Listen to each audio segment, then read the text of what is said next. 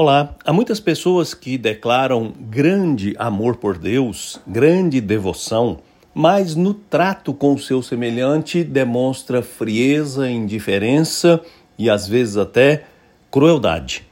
Isto é uma inconsistência.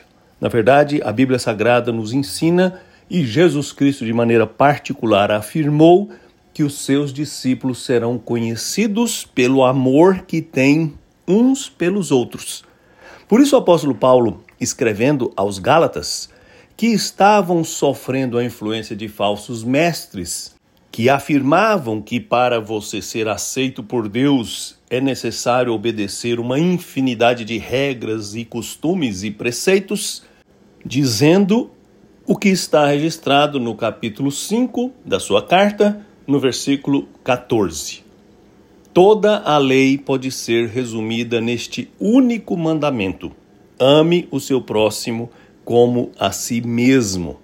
Paulo está instruindo os Gálatas a viverem com coerência e consistência, pois amamos a Deus quando amamos o nosso próximo.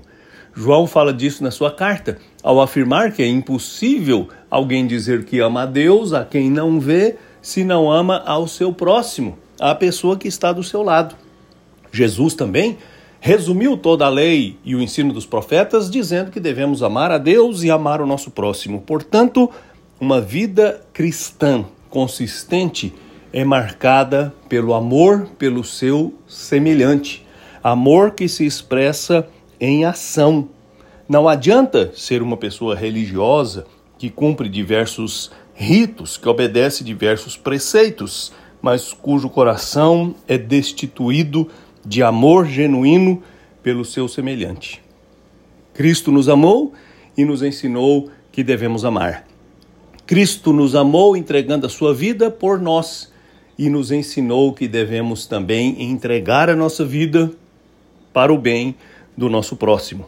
Portanto, a vida cristã, a fidelidade a Deus, se resume em amar na prática. Eu sou Agnaldo Faria, pastor da Igreja Presbiteriana da Moca em São Paulo. Vamos orar. Oh Deus, eu te agradeço de todo o coração por nos haver amado de maneira extraordinária em Cristo. E eu te peço que nos dê a graça de amar como fomos amados e assim fazermos diferença onde quer que estejamos. Perdoa-nos quando nos falta amor e ensina-nos a amar.